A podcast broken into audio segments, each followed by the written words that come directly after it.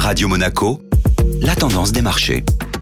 La tendance des marchés avec la Société Générale Private Banking et c'est présenté aujourd'hui par Delphine Michalet. Bonjour Delphine. Bonjour Julia. Le rebond se poursuit sur les bourses européennes, même si la tendance reste fragile. Les marchés financiers poursuivent sur leur lancée positive, débutée en fin de semaine dernière, soutenue par la perspective d'un tour de vis moins important qu'attendu de la politique monétaire américaine. L'indice européen Stock 600 a clôturé dans le vert en hausse de 1%, porté notamment par les valeurs cycliques. Les minières, les valeurs énergétiques et les banques ont largement soutenu la tendance avec des hausses de plus de 2%. Les cours de l'or noir étaient également en forte hausse hier, galvanisés par les craintes quant à une offre de brut insuffisante.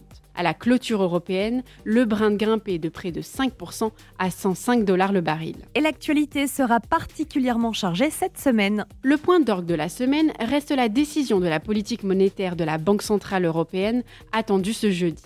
Une première hausse d'un quart de point est anticipée par les opérateurs de marché. Les investisseurs seront également attentifs à l'avalanche de résultats trimestriels à travers les publications de 73 sociétés de l'indice américain SP 500. Bonne journée à tous Société Générale Private Banking Monaco vous a présenté la tendance des marchés.